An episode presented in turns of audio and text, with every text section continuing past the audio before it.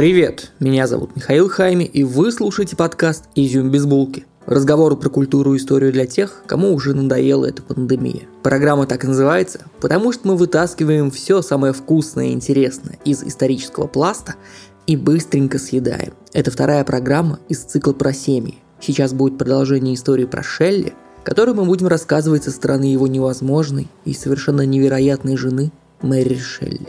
Мэри известна вам как создательница романа «Франкенштейн», как мать научной фантастики, где чудеса вершит наука, а не мистика. Кстати, если вы думаете, что Франкенштейн – это и есть зомби с грибочками на шее, то нет. Франкенштейн – это доктор, который создал монстра с грибочками на шее.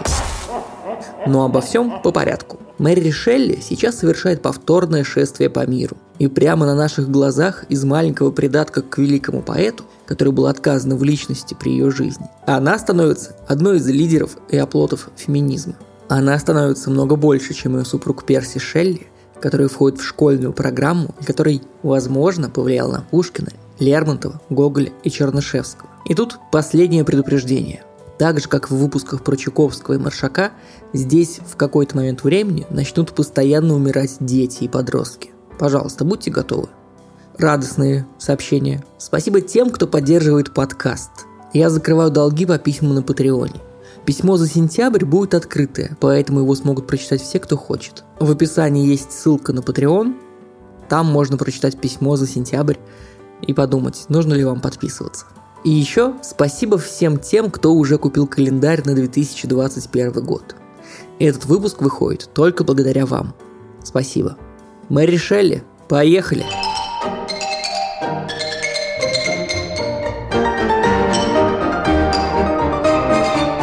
Я не могу определиться, как мне говорить о молодой Мэри. То ли это пай-девочка, которая влюбилась в негодяя, то ли подросток, доведенный до отчаяния. Поэтому давайте я вам представлю ее, Мэри Уолстонкрафт Годвин Шелли, как самую большую феминистку первой половины 19 века. Она родилась в 1797 году. Во Франции уже 8 лет как взяли Бастилию. Наполеон уже захватил Италию. В этом году войдет в Египет, а через два года захватит власть во Франции. В России всего год как на престоле Павел I, сын Екатерины Великой, который в год рождения Мэри закладывает инженерный замок. Поэтому, когда будете в Питере в следующий раз и увидите замок, вспомните, пожалуйста, о Мэри, о Перси и о Франкенштейне. Мэри – дочь Уильяма Годвина, которого я в прошлый раз много сравнивал с Навальным. И его первой жены, Мэри Уолстонкрафт. Нет, не Юли. Мэри Уолстонкрафт – большая писательница и большой борец за права женщин. Ее роды проходят очень тяжело. У Мэри старшее заражение крови, она недолго мучается родильной горячкой и в скорости умирает. После смерти жены Уильям Годвин воспитывает новорожденную один и берет на воспитание ребенка Мэри старшей от ее первого брака, Фанни и Млей. Но не может справиться с двумя девочками один и через 4 года женится на соседке, чтобы вместе тянуть эту лямку. У соседки Мэри Джейн Клермон уже есть два ребенка – Чарльз и Клэр. Вдобавок, отец и соседка заводят сына – Уильям Годвин – Отец и соседка, я зову их так, потому что полагаю, что вы уже успели запутаться в именах. Они запускают бизнес, чтобы делать бабки, чтобы купить шмотки, чтобы купить тряпки. Они открывают типографию детских книг, карт и всяческих игр. Мне кажется, что в любой непонятной ситуации надо открывать типографию. Бенджамин Франклин, который один из отцов-основателей Соединенных Штатов Америки, имел типографию, и смотрите, как хорошо он кончил. В богатстве и почтении. И к тому же в новой стране, которую сам помог создать. Но отца и соседки дела идут очень плохо. Они постоянно в долгах. Книги не продаются, все это постоянно хранится дома. Детей пятеро, они постоянно что-то из этого читают, оставляют книги открытые. Соседка оказывается залющей стервой и постоянно третирует не своих девочек, как недостаточно старательных и прилежных. Их отец при этом дает им полную свободу. Мэри в раннем возрасте читает мемуары своей матери, узнает, что она самостоятельный человек, равный всем другим, и быстро радикализуется в политике, основываясь на идеях своего отца. Отец часто выводит девочек из дома от орущей соседки. Они гуляют вдоль Темзы, спорят о современной политике и говорят о поэзии. В поэзии, кстати, есть большие новости. Астрологи объявили эпоху романтизма. Население дворцов и замков уменьшилось из-за покончивших жизнь по причине несчастной любви. Среди поэтов особенно известны лейкисты, от слова «лейк» – озеро. К сожалению, они не в Финляндии, но мне удалось ее и сюда вставить. 1-0. Лейкисты живут в маленьких и дешевых городах севера британских островов и пишут о чудном духе единения с природой, сису и о том, что надо жить как чувствуешь. К ним присоединяются ребята помоложе, которые сбегают от суеты городской жизни и человейников и проникаются идеей жить дешево, вместе с природой и жить так, как ты чувствуешь. Но воспринимают все это несколько тривиально. Как битлы и другие музыканты того поколения коверкали индуизм как возможность употреблять наркотики и спать с кем хочется, потому что таким образом они познают себя. Некоторые лейкисты оправдывают свое поведение тем, что именно в этом свинском поведении кроется их единение с природой, их истинное «я». О таких поэтах рассказывает Годвин своей дочери Мэри. Она подросток и очень больно переживает свою жизнь. Отец на публике радикал и антимонархист, но дома подкаблучник стервы, которая ей не дает покоя. А Великая Мать умерла в родах, давая ей жизнь. Она утешает себя перечитыванием феминистических работ матери и стихов лейкистов. И даже заводит знакомство с одним из них. Его зовут Перси Бишелли, и он хочет единиться с природой в лице Мэри везде. На могиле ее матери, в спальне, пока сестры внизу. В его кабинете, пока беременная жена возится по хозяйству. Ах, он такой развратник, этот Перси. Мэри 16, а ему 21. Перси обещает ее отцу деньги на покрытие гигантских долгов, связанных с издательством детских книг, и на устроение жизни крестьян в отдаленных областях Англии. Но родители Перси блокируют все его финансовые операции, и ему приходится забрать назад свое обещание Годвину. И тот в страшной ярости. Мэри предлагает убежать. Но денег мало. Но можно убедить младшую сестру Клэр, любимицу матери. У нее есть деньги. Они приезжают на материк, чтобы посмотреть на новую Францию своими глазами. Наполеон, которому они так переживали, повержен. На дворе 1814 год. Суворов в Париже. Они едут на юг через всю Францию и смотрят на разоренную и разгромленную страну. Они доезжают до Швейцарии, и оказывается, что Мэри беременна. У них появляются новые расходы, но денег уже нет, и им приходится возвращаться домой. Для дешевизны они едут долиной Рейна, мимо замка Франкенштейн. Дома рушатся все их стеклянные замки. Оказывается, что жена Шелли на месте. И дети тоже. Что его родители не дают ему денег. Что ее любимый папочка, даже узнав, что он станет дедушкой, не пускает жить обратно в отчий дом. Оказывается, что у любимого Перси и ее сводной сестры Клэр роман, который она не замечала под своим носом, пока они все втроем ездили по Франции и Швейцарии. Они снимают комнату на троих, Перси занимает денег у всех, кого может. Спит с обеими сестрами. У Мэри ужаснейший приступ стокгольмского синдрома. Она не может выбраться из всей этой ужасной передряги. А Шелли прекрасно. Он единица с природой в лице двух сводных сестер. При этом он регулярно пытается свести Мэри с кем-нибудь из своих друзей. Ну, детка, это же Фрилов. No hidden catch, no strings attached. Just free love. Мэри, которая трудно перенесла свои первые роды, рожает на два месяца раньше срока. И очень скоро ее ребенок умирает во сне. У нее случается ужаснейшая депрессия, и она пишет роман «Алстер» или «Дух одиночества». А Перси – единица с природой. Он олицетворяет свинью, ну или петуха, все, что он зарабатывает своими стихами и своими романами, он пропивает с друзьями. Эти вечные вечеринки, на которых он приводит все новых женщин, проходят прямо у них дома, где больная Мэри. При этом он знакомит ее с какими-то мужиками и предлагает им заняться немножко фрилов.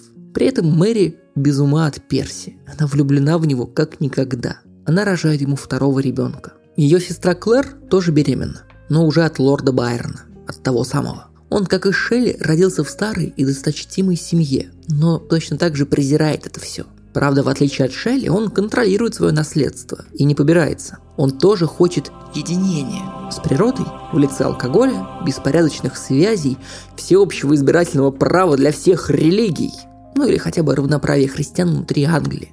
Только что родившая пара и пара, которая ожидает ребенка, уезжают в Женеву на озеро. Там они собираются единиться с идеями Кальвина который протестант избежал из католической Франции в богатый швейцарский кантон, где построил практически царство Божие на земле.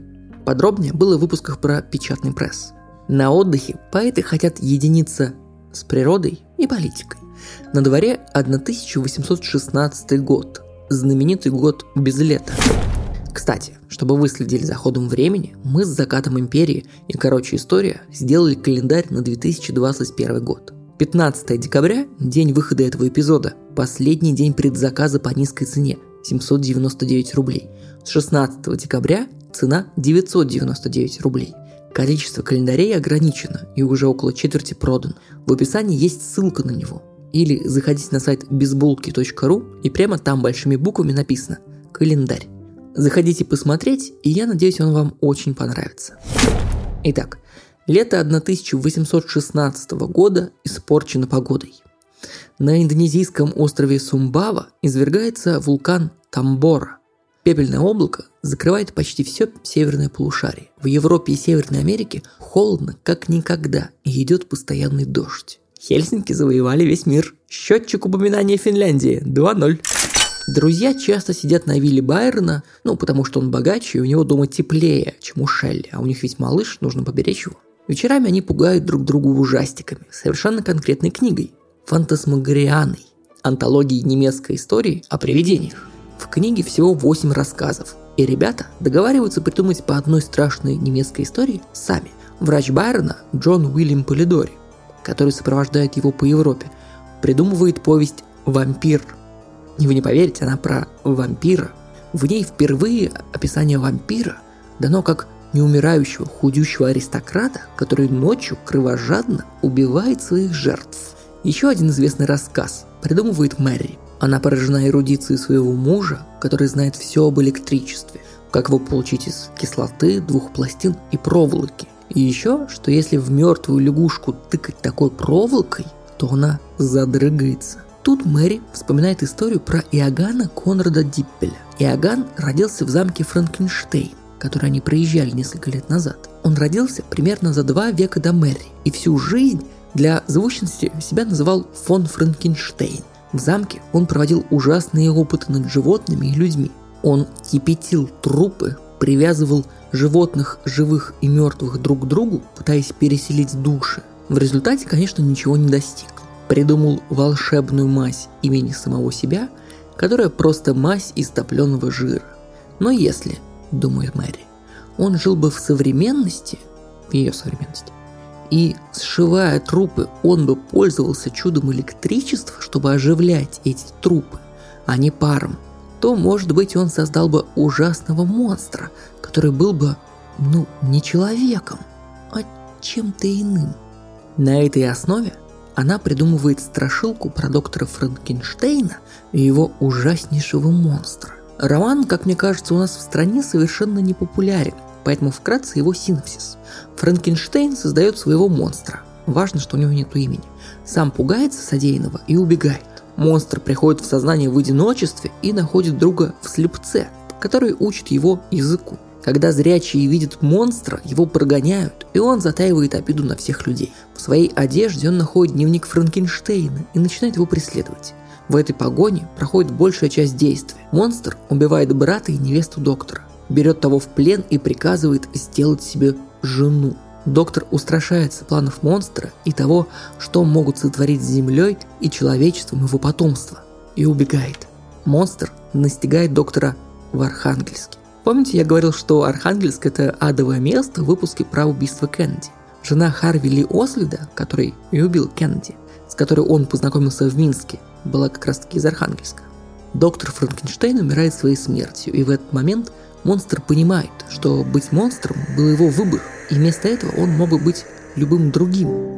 Монстр обрекает себя на скитание вокруг Северного полюса и на самоубийство. Все поражены историей и просят Мэри ее записать. Как вампира первое время приписывали Байрону, так и Франкенштейна приписывали Перси Шелли, хотя роман целиком принадлежит Мэри, а Перси лишь помогал с редактурой.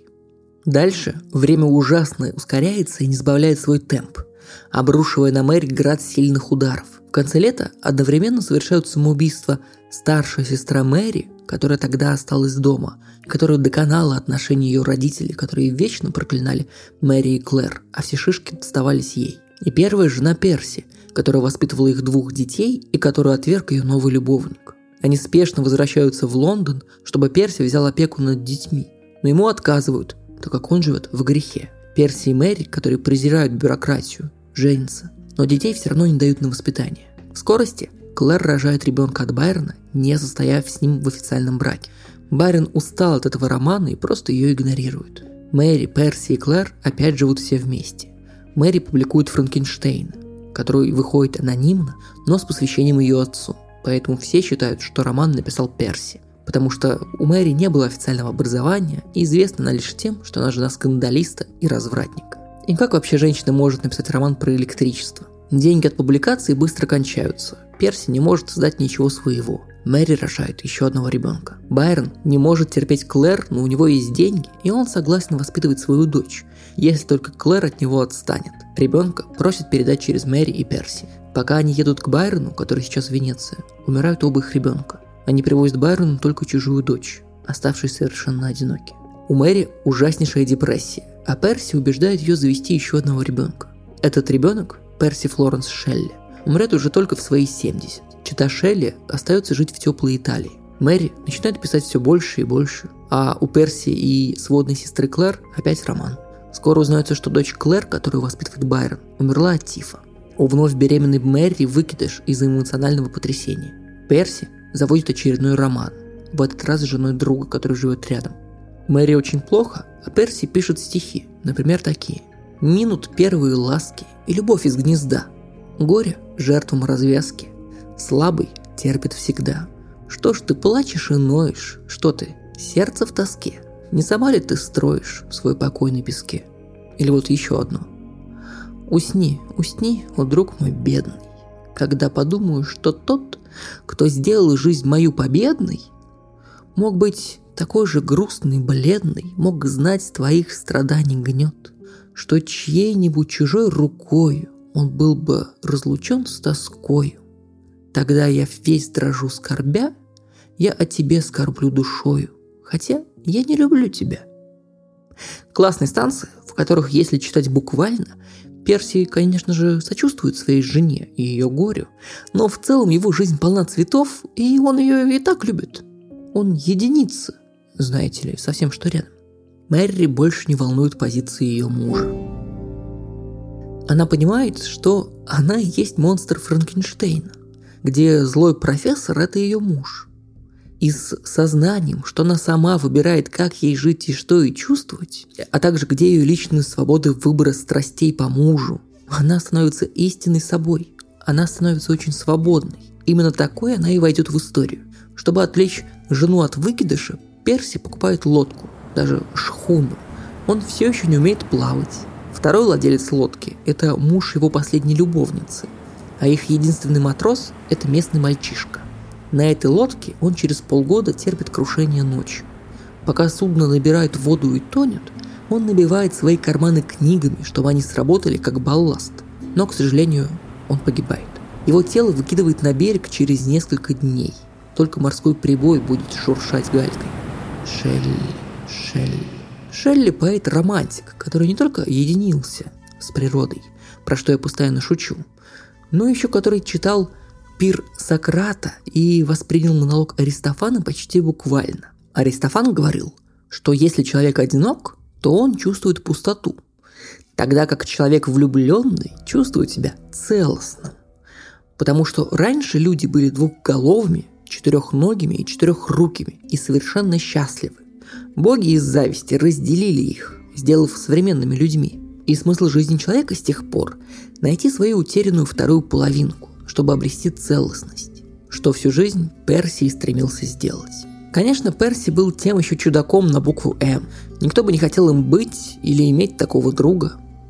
Но вспомните, он тот подросток, которого из-за жалкого политического памфлета выгнали из университета и лишили наследства. Он постоянно радикализировался еще и еще, чтобы привлечь к себе все больше и больше внимания.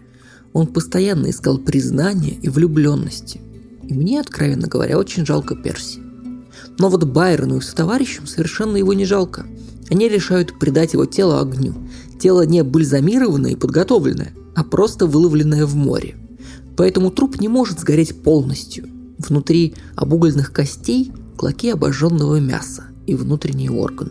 Они вырезают его сердце, которое передают Мэри, а останки хоронят. Мэри Оставшись с долгами и с маленьким сыном, занимается литературной работой. Она переводит для других, пишет статьи сама и публикуется.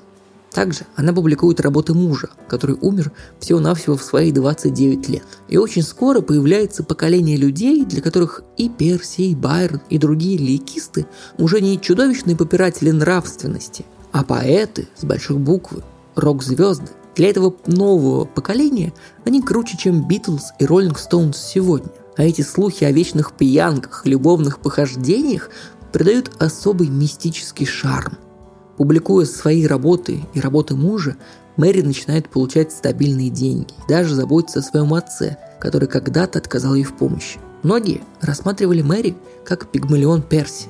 Мол, он ее создал и обучил, и она ему всегда была обязана, поэтому не уходила. Мне же кажется, что в сущности Мэри сначала не могла выбирать сама, потому что была психологически зависима от Перси. А позже она выбрала себе такого мужа уже по сердцу. Пусть он и единился с природой в лице других женщин, она считала, что вместе они две половинки целого. Когда она стала вдовой, она отказывала ухаживанием нескольких мужчин, предпочитая независимость браку. Она сама воспитала своего сына, противостоя нажиму богатого свекра, который хотел забрать ее мальчика. Вынеся все это и проведя большую часть жизни без гроша и в жутких долгах, Мэри всегда была верна самой себе и продолжала писать романы, так, как она их и видела. Хотя, конечно, и не всегда находила читателя в... Хотя, конечно, и не всегда находила своего читателя. Во время подготовки этого выпуска я проверил энциклопедию Брагауза и Фрона. Статья про Перси у них гигантская. По тексту она больше, чем весь этот выпуск. С такими вот местами и оборотами – в это время расширяются артистические запросы Шелли, характерные для него, как для английского романтика, родоначальника того особого эстетизма, который тянется через Резкина, Дерасетти и Морриса.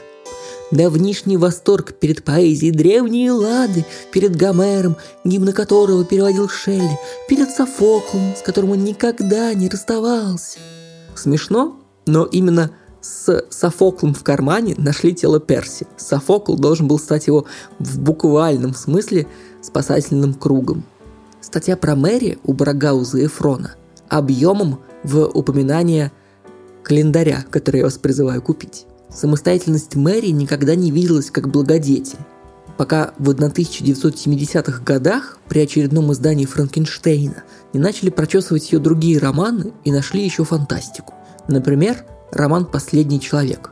Научная фантастика, не мистика. История про апокалипсис, где от страшной чумы умирает все человечество, кроме одного человека, чьим прототипом стал ее муж Перси. Только потеряв все, то стал частью природы, соединившись с ней. Как последний человек, как идеальный человек. Мэри – настоящая бомба. Читайте Франкенштейна, покупайте календари, подписывайтесь на изюм без булки. Я вас целую, скоро услышимся. Пока.